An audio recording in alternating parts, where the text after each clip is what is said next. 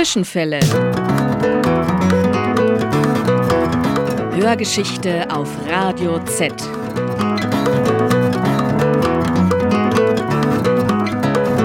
War da was? Ja, gegenläufige Erinnerungen. Die Radikalen der alten Frauen. Der Aufstand gegen die WAA. Die renitenten Nonnen des Mittelalters. Zwischenfälle. Hörgeschichte auf Radio Z.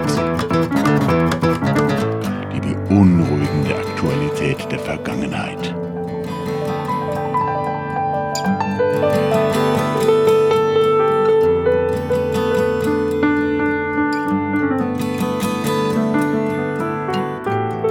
Heute Revolution in Bayern.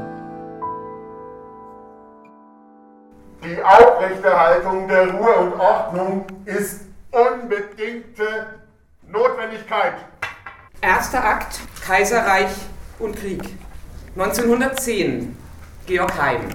Der früh verstorbene rebellische Dichter und Expressionist erlebte nicht mehr das Ende der Erstarrung, die er ersehnte. Tagebuch Georg Heim, 6. Juli 1910. Ach, es ist furchtbar. Es ist immer das Gleiche. So langweilig, langweilig, langweilig. Es geschieht nichts, nichts, nichts. Wenn doch einmal etwas geschehen wolle, was nicht diesen faden Geschmack von Alltäglichkeit hinterlässt. Wenn ich mich frage, warum ich bis jetzt gelebt habe, ich wüsste keine Antwort. Nichts als Quälerei, Leid und Misere aller Art. Geschähe doch einmal etwas. Würden einmal Barrikaden gebaut, ich wäre der Erste, der sich darauf stellen würde. Ich wollte noch mit der Kugel im Herzen den Rausch der Begeisterung spüren. Oder sei es auch nur, dass man einmal wieder einen Krieg begänne. Er kann ungerecht sein, dieser Frieden ist so faul und so ölig und schmierig wie Leimpolitur auf alten Möbeln. Was haben wir auch für eine jammervolle Regierung? Einen Kaiser, der sich in jedem Zirkus als Harlekin sehen lassen kann, Staatsmänner, die besser als Spucknapfhalter ihren Zweck erfüllten, denn als Männer, die dieses Vertrauen des Volkes tragen sollen.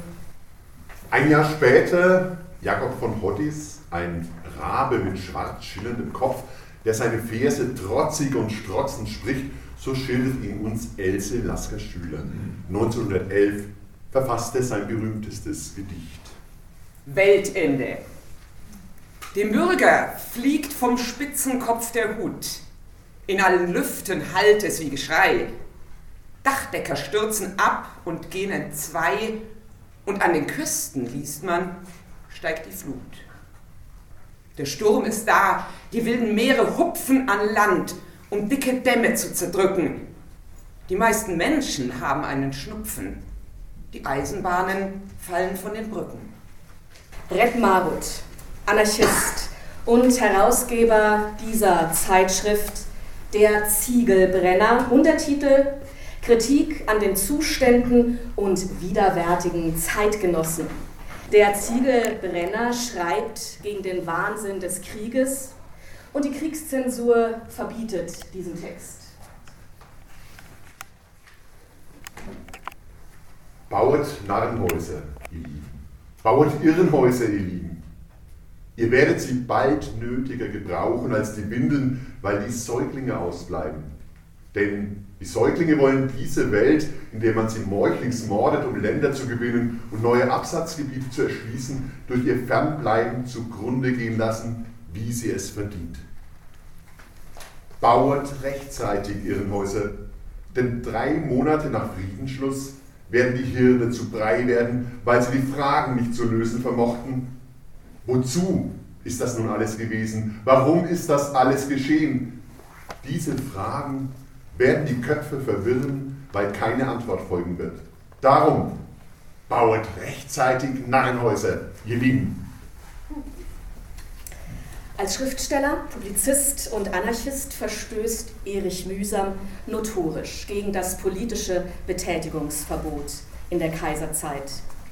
Soldaten ruft von Front zu Front, es ruhe das Gewehr. Wer für die Reichen bluten kommt, kann für die Seinen mehr. Ihr drüben auf der gleichen Pflicht, ergebt den Freund den Feinde nicht.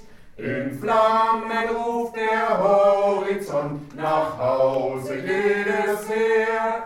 In Flammen ruft der Horizont nach Hause jedes Heer. Lebt wohl, ihr Brüder, unsere Hand, dass ferner Friede sei.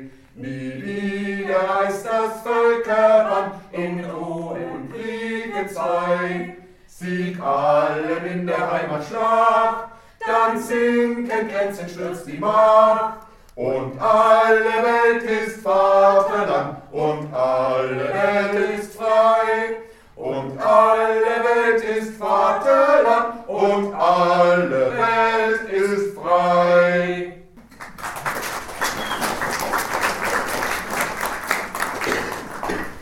Zweiter Akt. Vorboten der Revolution. Die Januarstreiks 1918 sind die ersten Vorboten der Revolution. Der Schriftsteller Ernst Toller, selbst Protagonist der Bayerischen Räterepublik, setzte in seinem Stück Masse Mensch der Revolutionärin Sarah Sonja Lerch, die die Januarstreiks organisierte, aber selber nicht überlebte, ein Denkmal. Flugblätter sind verteilt. Im großen Saal Zusammenkunft. Frühzeitig schließen morgen die Fabriken. Die Massen gären. Bist du bereit, Genossin? Ich bin's. Mit jedem Atem wächst mir Kraft. Wie sehnt ich diese Stunde, der Herzblut Wort und Wort zur Tat wird. Lähmung gefiel mich oft. Zusammen krallt ich meine Hände vor Zorn und, und, und Scham und Qual. Grölen die verruchten Blätter Krieg und den Sieg, da packen Millionen Fäuste mich und gellen. Du bist schuldig, dass wir sterben. Bin ich es noch, die Streik verkünden wird? Mensch ruft Streik, Natur ruft Streik. Mir ist's, als bellt der Hund, der an mir hochspringt, als gistet Streik der Strom. Die Massen auferstanden, Armeen der Menschheit werden sie mit wuchtender Gebärde das Friedenswerk zu unsichtbaren Dome türmen. Die rote Fahne, die Fahne des Aufbruchs. Kurt Eisner wird Ende 1918 rückblickend über die Januarstreiks urteilen. Die Novemberrevolution begann schon im Januar. München 1917. Im Land herrscht Hunger. Kriegsmüdigkeit breitet sich aus. Auch in der relativ reichen bayerischen Hauptstadt. Der 23-jährige Schieber, Vagabund und Revolutionär Oskar Maria Graf sieht Zeichen. Die große breite Masse der Unteren lebte in einer mürrischen Trägheit dahin. Die täglichen Reihen an den Lebensmittelläden wurden immer länger. Ausgemergelte Gesichter, zerrupfte Gestalten mit hungerbösen Augen waren darunter. Es war, als belauere der eine den anderen, das Jahr keiner mehr bekommen. Kein Mensch las mehr die gelben Telegrammanschläge der Frontberichte. Ein Murren ging um. Die Lebensmitteldemonstrationen wuchsen sich zu Friedenskundgebungen aus. Siegen oder Nicht-Siegen, Heldentaten und Schlachten, Kaiserworte, Hindenburg und 42er Mörser, das alles war mit einem Male nicht mehr wichtig. Naja, sollen's nur so fortziehen, bis wir ganz und gar im Dreck drinnen sitzen, brummten die Leute. Überhaupt, wenn's schon in Tour siegen und siegen und Beute machen, warum gibt's denn nachher alleweil nix wie Kaninchenleberkass, Dotschen und das gestinkerte Fischzeug? Das ist schon das rechte Sing. Schwindel ist's, sonst nix, Krampf ist's, resonierte ein Mann auf der Straße und alle nickten. Besonders erbost war man auf das schlechte Bier, auf den König, auf die Preußen. Der König ist der größte Schirber, schimpfte eine Frau im Milchladen. Der liefert die Milch von seinen Güter ins Norddeutsche hinauf, weil er da mehr kriegt. Der Geldbeutel spielt bei den hohen Herren die größte Rolle. Ob mir verrecken, ist einer Sau wurscht. Die haarsträubendsten Gerüchte gingen von Ohr zu Ohr. Von ganzen Armeen Geschlechtskranker, von versteckten Gasverletzten und Verstümmelten hörte man was. Der Hunger drang gewissermaßen auch in die Bezirke der Wohlhäbigeren, wurde Losungswort an jedem Biertisch, wurde Gespenst, unsichtbar, aber überall fühlbar. Ich las die Zeitungen wieder. Die Politik interessierte mich jetzt viel mehr. Die ersten Meutereien der Hochseeflotte wurden ruchbar. Jetzt geht die Revolution an, sagte ich romantisch begeistert zu Schorsch. Dritter Akt. Revolution. November 1918. München hat die Revolution in den Fluss gebracht. Es war herrlich. Oh, das hätten Sie erleben sollen. Die ganze Theresienwiese war voller Menschen, mindestens 200.000. An der Türkenkaserne war ein Lastauto mit Soldaten, die die Kaserne stürmen wollten. Ich sprang auf das Verdeck des Autos, nahm die rote Fahne und schrie, Hoch der Friede und die Revolution. Und dann zogen wir Erich Mühsam herauf, der eine wunderbare Rede an die Soldaten richtete. So schildert in einem Brief begeistert Zenzel Mühsam, die Anarchistin und Partnerin von Erich Mühsam, den Beginn der revolutionären Ereignisse in München an einen Freund. Auch Oskar Maria Graf zieht am 7. November 1918 begeistert zur Theresienwiese. Es lebe der Friede, schrien in diesem Augenblick um mich herum die Leute. Friede! pflanzte sich fort und scholl weit hin. Und brausend riefen alle: Hoch Eisner! Hoch die Weltrevolution! Plötzlich schrie Felix Fechenbach in Feldgrau laut und beinahe kommandomäßig in die bewegte Menge: Genossen, unser Führer Kurt Eisner hat gesprochen. Es hat keinen Zweck mehr, viele Worte zu verlieren. Wer für die Revolution ist, uns nach Marsch! Und mit einem Schlage gerieten die johlenden Massen ins Vorwärtsdrängen. Wie eine kribbelige schwarze Welle wälzten sich die tausend und abertausend Menschen hangaufwärts auf die Straße. Weiter ging's im Schnellschritt den Kasernen zu. Wir marschierten, eingekeilt von einer dahinstürmenden Menge, fast ganz an der Spitze. Eisner war blass und schaute bluternst rein. Fast sah es so aus, als hätte ihn das jähe Ereignis selbst überfallen. Arm in Arm mit dem breitschulterigen, wuchtig ausschreitenden, blinden Bauerführer Gandorfer ging er. Diese Gestalt bewegte sich viel freier, derb auftreten, fest und soeben wie ein bayerischer Bauer dahingeht. Der Marsch hatte begonnen und war unaufhaltsam. Keine Gegenwehr kam. Alle Schutzleute waren wie verschwunden. Aus den vielen offenen Fenstern der Häuser schauten neugierige Menschen auf uns herunter. Überall gesellten sich neue Trupps uns zu, nun auch schon einige Bewaffnete. Die meisten Menschen lachten und schwatzten, als ging es zu einem Fest. Die ganze Stadt schien zu marschieren. Wir erfuhren auch schon, dass Matrosen die Residenz genommen hatten. Genauso die sich immer stärker radikalisierende Hilde Kramer. Sie schreibt an ihre Freundin in Berlin. Ich war in der Revolutionsnacht am 7. November fast dauernd auf der Straße. Erst war am Nachmittag auf der Theresienwiese eine gewaltige Volksversammlung, auf der sich die beiden sozialistischen Parteien einten. Erhard Auer von den Sozialdemokraten sprach, und ich kochte vor Wut. Was habe ich mir die Kehle wund geschrien mit meinem Lügner, Verräter, Schuft? Als wir zur Türkenkaserne kamen, fingen uns die Augen an zu brennen, denn die Luft war noch erfüllt von dem scharfen Gas der Bomben, das die Unteroffiziere und die Offiziere auf die Soldaten und die Volksmenge geworfen hatten. Wir erfuhren dann, dass schon fast alle Soldaten in München gemeutert hatten. Das war 7 Uhr abends am 7. November. Wir schlossen uns an der Türkenkaserne einem Soldaten an, der zur Bildung des Soldatenrates in den Löwenbräu ging. Da habe ich eigentlich das größte Erlebnis gehabt, aber es war mir innerlich. Ich kann dir dazu keine näheren Erklärungen geben. Als ich das Es lebe die Republik, es lebe die Revolution hörte, da hatte ich gleich das Gefühl, diese Menschen sind fähig, die Revolution zu machen. Gesprungen und gejubelt haben wir und in die Arme sind wir uns gefallen in jener Nacht. Oskar Maria Graf erzählt, wie auf ein Signal stürmten jetzt die Rotten in den Gang der Guldeinschule, einer Kriegskaserne. Auch Bewaffnete sah ich jetzt. Durcheinandergerede, Schreie und plötzlich riss einer oben das Fenster auf, schwenkte eine rote Fahne heraus und schrie, die Mannschaft hat sich für die Revolution erklärt, alles ist übergegangen, weitergehen, Marsch, Marsch, weiter. Bravo, hoch die Revolution! johlten alle auf der Straße und aus der Guldan-Schule kamen Soldaten mit und ohne Gewehr an den Läufen rote Sacktücher. Im Sturmschritt bewegte sich der Zug durch die Stadt. Die meisten Kasernen übergaben sich kampflos. Es kam auch schon ein wenig System in dieses Erobern. Eine Abordnung stürmte hinein, die Masse wartete, in wenigen Minuten hing bei irgendeinem Fenster eine rote Fahne heraus und ein mächtiger Jubel erscholl, wenn die Abordnung zurückkam. Am Isartorplatz rannte ich in den Friseurladen zu Nandl. Revolution, Revolution, wir sind Sieger, schrie ich Nandl triumphierend an. Sie ließ die Brennschere fallen und strahlte. Ich war schon wieder weg. An der Münchner Revolution beteiligten sich auch die radikalen Frauenrechtlerinnen Lida Gustava Heimann und Anita Augsburg. Wegen ihren friedenspolitischen Aktivitäten waren sie polizeilicher Repression ausgesetzt gewesen.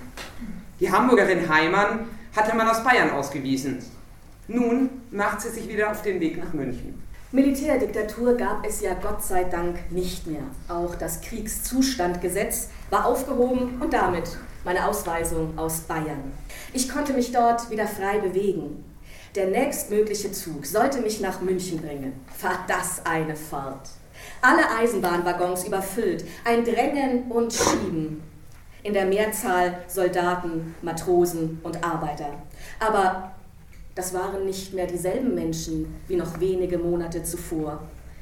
Die lastende Schwere der Kriegsjahre war gewichen, behoben die Sorge, dass Menschen auf Befehl morden müssten und gemordet wurden. Nicht mehr stumpfsinnig, tief niedergedrückt, sondern aufrecht, neu belebt schienen sie. Wohl spürte man noch einen Rest unruhiger Ungewissenheit, aber man schaute zuversichtlich in die Zukunft, hoffnungsfroh. Die Revolution musste ja die ersehnte Freiheit bringen.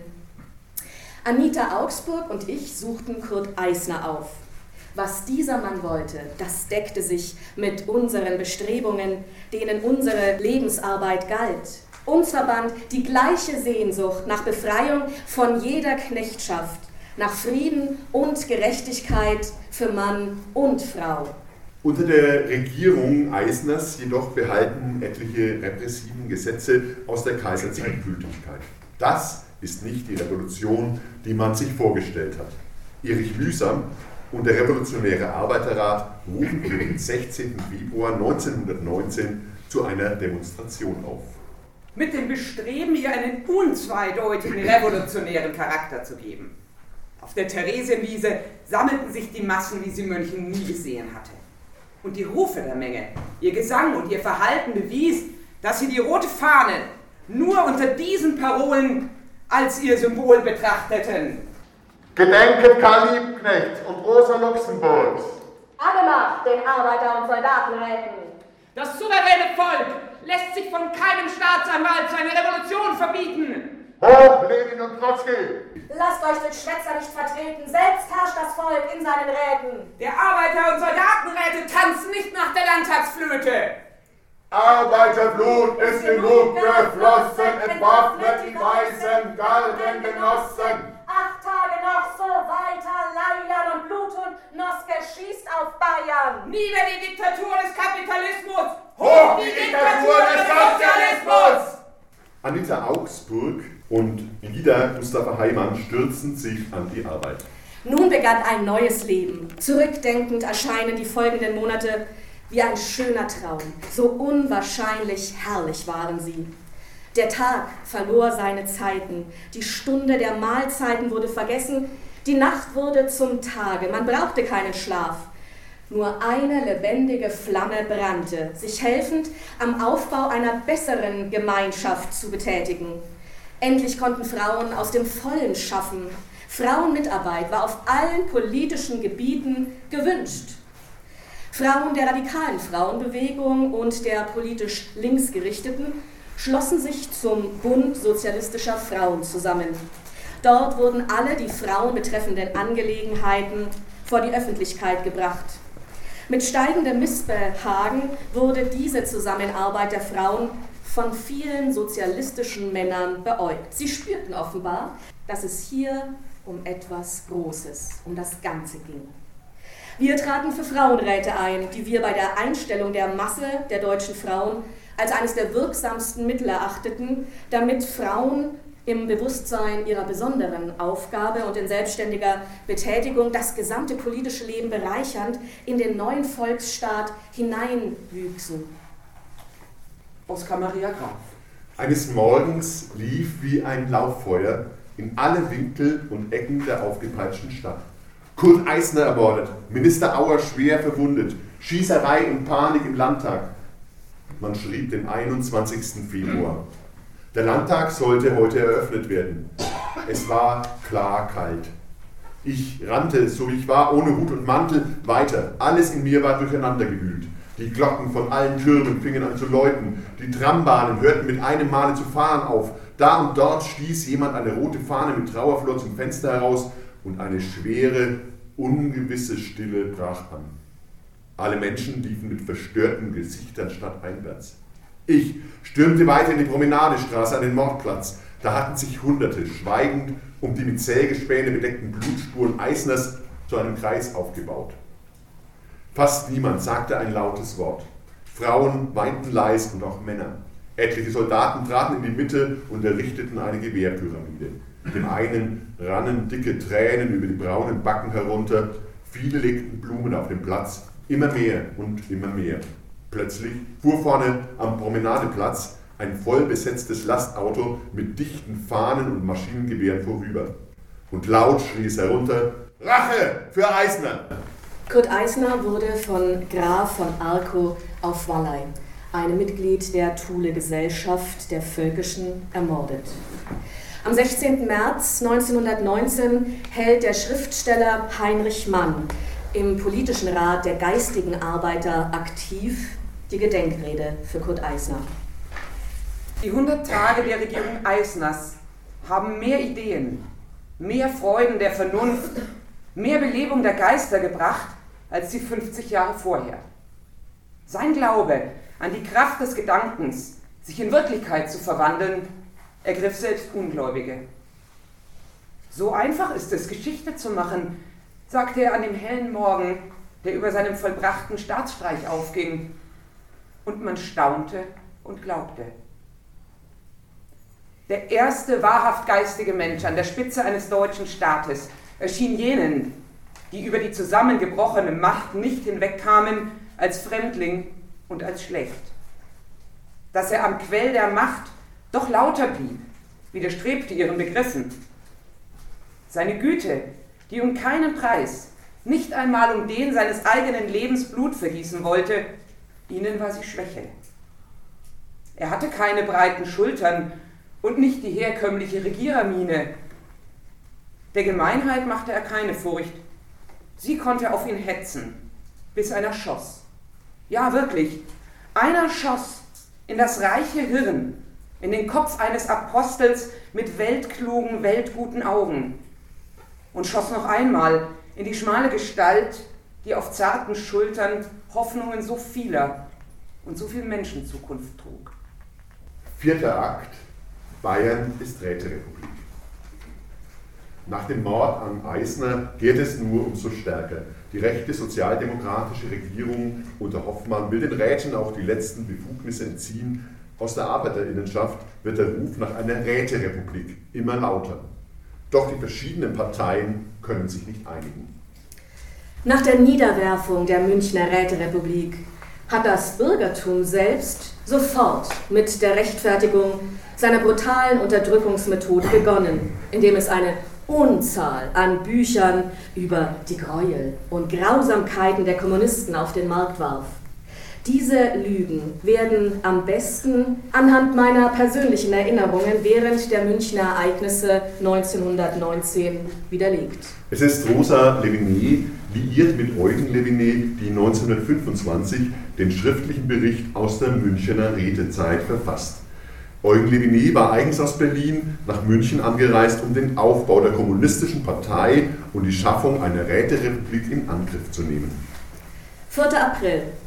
Die USPD und MSPD-Führer und die Anarchisten sitzen bereits mehrere Stunden im Kriegsministerium und beraten über die sofortige Proklamierung einer Räterepublik für ganz Bayern. Alles ist in vollem Gange. Auch den Kommunisten werden einige Sitze in der Regierung eingeräumt. Wir fanden Levinet zu Hause. Er saß halb ausgekleidet da und las Zeitungen. Es war recht seltsam. Morgen soll die von den Kommunisten so ersehnte Räterepublik ausgerufen werden und ihre Repräsentanten sind entweder überhaupt nicht aufzufinden oder lesen über die Ereignisse in den Zeitungen von gestern. Am 7. April wird die erste Räterepublik in Bayern ausgerufen. Aus der Proklamation von Erich Mühsam. Proletarier aller Länder, vereinigt euch! Der Schlussappell des kommunistischen Manifestes ist der Schlachtruf der Internationale geworden. Jetzt richten wir den Appell an das revolutionäre Volk des eigenen Landes. Proletarier Bayerns, vereinigt euch! Bayern ist Räterepublik! Proletarier, haltet Frieden miteinander. Es gibt nur einen gemeinsamen Feind, die Reaktion, den Kapitalismus, die Ausbeutung und Bevorrechtung. Gegen diesen Feind müssen alle Kämpfer für Freiheit und Sozialismus geschlossen zusammenstehen. An die Arbeit, jeder auf seinem Posten. Es lebe das freie bayerische Volk. Es lebe die Räterepublik. Ernst Toller im Zentralrat der Räterepublik. Der erste Tag der Räterepublik. Nationalfeiertag. Die Arbeit beginnt. Ein Erlass verkündet die Sozialisierung der Presse. Ein anderer die Bewaffnung der Arbeiter und die Schaffung einer roten Armee. Ein dritter die Beschlagnahme von Wohnungen zur Linderung der Wohnungsnot. Ein vierter regelt die Lebensmittelversorgung. Wie Augsburg und Heimann fordert auch die Revolutionärin und Sozialistin Toni Sender Frauenräte. Ihr Urteil 1919 im Vortrag Die Frauen und das Rätesystem.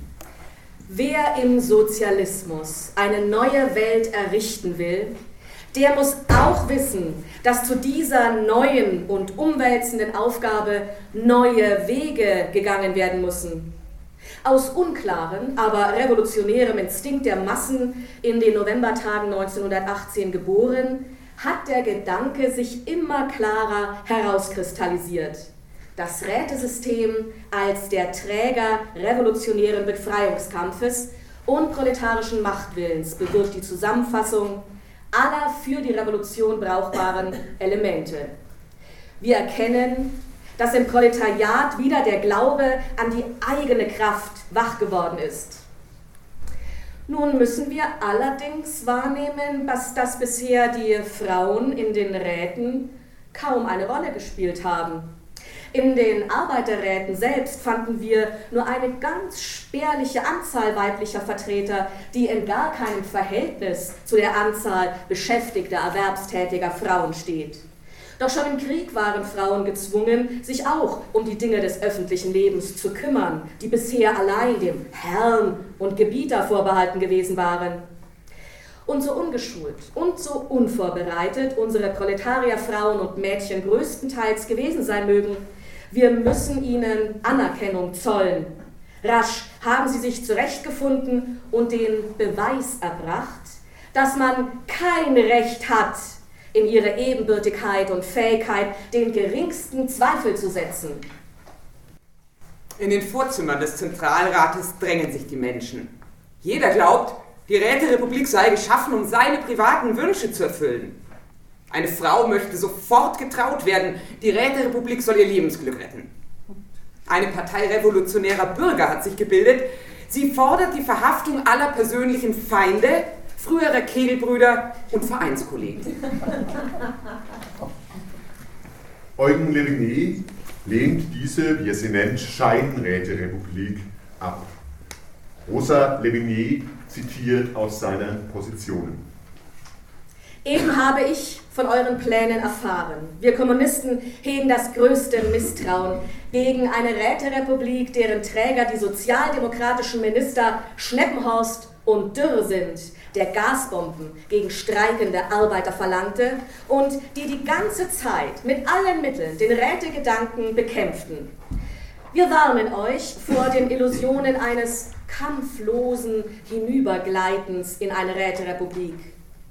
Die Bourgeoisie gibt ihre Rechte nicht freiwillig her. Nochmals Ernst Toller. In München bekämpfen sich die Revolutionäre. In Nordbayern sammelt sich der Gegner. Der Rechtssozialist Schneppenhorst, der vor einer Woche noch seinen Kopf für die Verteidigung der Räterepublik verpfändete, formiert Truppen gegen uns. Die inneren Kämpfe in München müssen beendet werden. Der Zentralrat fordert die Kommunisten noch einmal auf, jetzt da die Räterepublik bedroht ist, die Revolution zu verteidigen. Die Kommunistische Partei entsendet Delegierte in den Zentralrat. Zu spät. Der erste Putsch gegen diese erste Räterepublik erfolgt am Palmsonntag, 13. April. Die Putschisten der republikanischen Schutztruppe nehmen 13 Protagonisten der ersten Räterepublik gefangen. Oskar Maria Graf. Aus allen Straßen heraus liefen bewaffnete Massen Sturm gegen den feuerspeienden Hauptbahnhof, glitten brüllend und heulend wieder zurück und stürmten mit erneuter Erbitterung vor. Nieder, nieder, nieder, dröhnte auf. Die Maschinengewehre knatterten. Die Stürmenden jagten abermals vor und schossen, was aus ihren Gewehren herausging. Im Rauchgeschwader tauchte Sondheimer auf, schwang das Gewehr und schrie zurück: Vorwärts! Sturm! Sturm! Auf seinem Bauch baumelten zwei Feldstecher, eine breite rote Schärpe trug er, drinnen steckte ein mächtiger Revolver. Um ihn herum biffen die Kugeln. Vorwärts! Auf! Sturm! brüllte er abermals und alles stürzte hinter ihm nach. Wieder ein Kanonenschuss, Fensterscheiben klirrten, Getroffene fielen um, Boden und Häuser zitterten, die Menge, in der ich steckte, wogte weiter vor mit den Stürmern und mit furchtbarem Geschrei in den krachenden Bahnhof. Auf einmal schrie ich mit aller Wut in die Ohren der um mich gestauten, ja Herrgott Sakrament, gegen wen geht's denn eigentlich? Ich war nahe dran, einfach irgendjemand anzupacken und in Stücke zu zerreißen, bloß aus dem blindwütigen Drang heraus, nicht ganz und gar umsonst niedergeknallt zu werden. Gegen die Bamberger, gegen Hoffmann, Rindviech kam es zurück. Und deutlich empfand ich eine Erleichterung. Na also, dann ist's ja gut. Nur los, nichts wie los, gab ich Antwort. Der Bahnhof war genommen und von Kommunisten besetzt. Sieg, Sieg, hoch die Räterepublik. Ein neuer Zentralrat regierte, die Kommunisten ergriffen die Macht, die sogenannte Zweite Räterepublik hub an, schier über Nacht entstand die bisher wohl begonnene, aber sehr lässig durchgeführte Organisierung der Roten Armee. Die weißen Truppen rücken immer weiter gegen München vor. Die Rote Armee ist aber erst im Aufbau. Freiwillige aus München ziehen zusammen mit Ernst Toller in Richtung Dachau, um die dortigen Arbeiterinnen und Arbeiter bei der Verteidigung zu unterstützen. Im Karlsfelder Gasthaus sind die Vertrauensleute der Münchner Arbeiter versammelt. Der Toller soll die Führung übernehmen, ruft einer. Von einem Geschütz, antworte ich. Na, vom Heer, ruft ein alter weißhaariger Kupparbeiter. Ich sträube mich und versuche zu erklären, dass ein Heerführer andere Fähigkeiten braucht. Einer muss sein Kohlrabi herhalten, sonst gibt's einen Saustall. Und wenn's nichts verstehst, wirst du lernen. Die Hauptsache ist, dich kennen wir. Ich weiß nichts zu erwidern. Welche Gründe konnten auch dieses törichte, rührende Vertrauen von Männern, die eben eine aktive, militärisch geführte Truppe besiegt hatten, erschüttern? So werde ich Heerführer. In den Reihen der Arbeiter finde ich einige junge Offiziere, die in der alten kaiserlichen Armee gedient haben. Ein Generalstab wird gebildet. Ein Generalstab braucht Karten, sagt der Chef der Infanterie, ein 19-jähriger Student. Recht hat er, sagt ein Bierbrauer, der im Krieg Gefreiter war. Als das Gefecht einsetzt, stürzen sich die Arbeiter und Arbeiterinnen der Dachauer Munitionsfabrik auf die weißen Soldaten. Am entschlossensten sind die Frauen. Sie entwaffnen die Truppen, treiben sie vor sich her und prügeln sie aus dem Dorf heraus. Unsere Truppen besetzen die Stadt. Ich, der Sieger von Dachau? Die Arbeiter und Soldaten der Räterepublik haben den Sieg erfochten, nicht ihre Führer. Ohne Unterschied der Partei eilten sie herbei, die Revolution zu schützen. Auch sozialdemokratische, auch parteilose Arbeiter, sie warteten auf keine Parole. Die einheitliche Front der Werktätigen formierte sich in der Tat. Aus der Festungshaft heraus resümiert Erich mühsam über die Räterepublik. Die Kommunisten hatten in den zweieinhalb Wochen ihrer Herrschaft mit ganz ähnlichen Schwierigkeiten zu kämpfen, wie wir in den sechs Tagen vorher.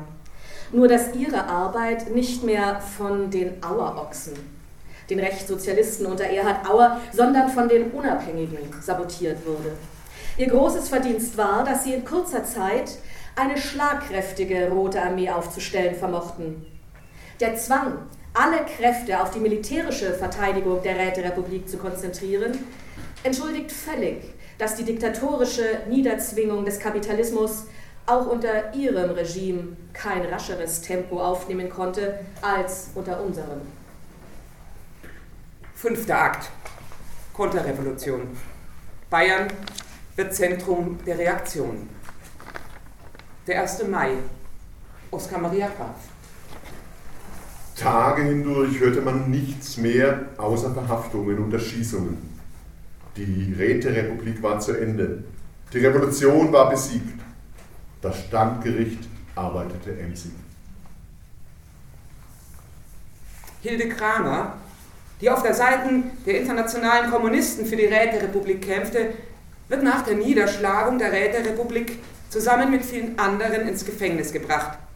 Dort trifft sie Rosa Levinet.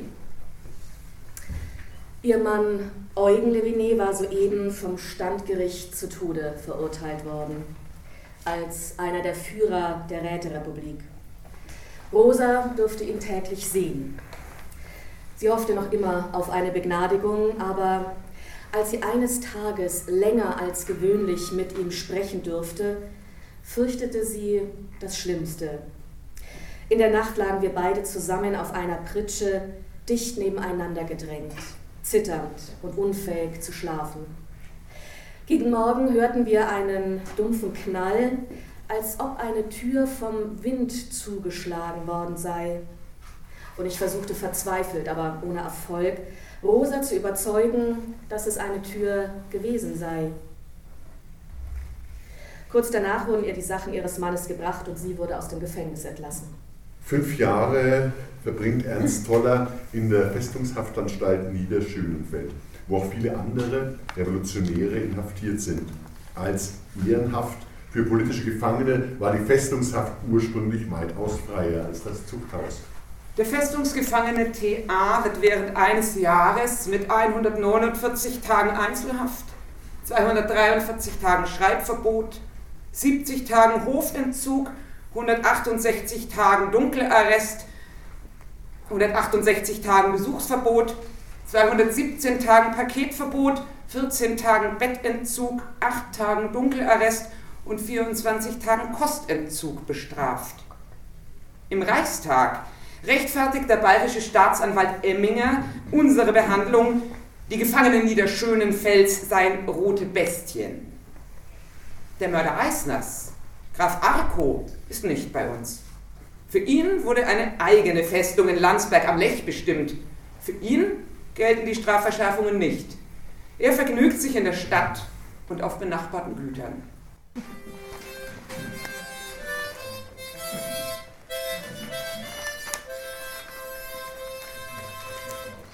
O Schneppenhaus, o Schneppenhaus, du Militärminister, wie gleich du dem Chamäleon, du strahlst in jedem Farbenton. O Schneppenhaus, o Schneppenhaus, da staunen die Philister. O Schneppenhaus, o Schneppenhaus, wie grün sind deine Weiden. Du schwörst im Eifer des Gefechts, bald rechts, bald links, bald links, bald rechts. O Schneppenhaus, o Schneppenhaus, du Bürgers Augenweide. O Schneppenhaus, o Schneppenhaus, du Vaterlandsbefehl. Bayer. Du schlägst mit widerlichen Nutz, mit Eck und Müll das Volk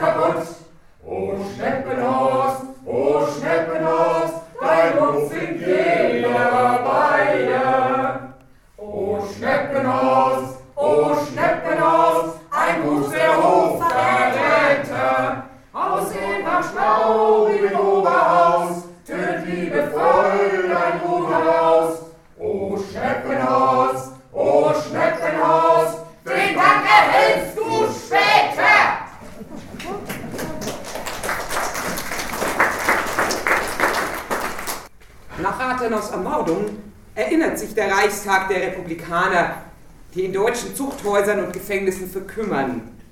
Eine allgemeine Amnestie soll sie befreien.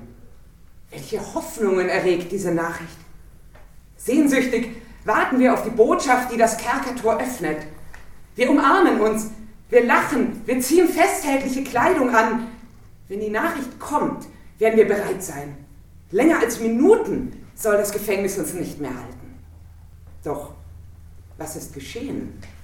Tagelang bekommen wir keine Zeitungen, tagelang keine Briefe.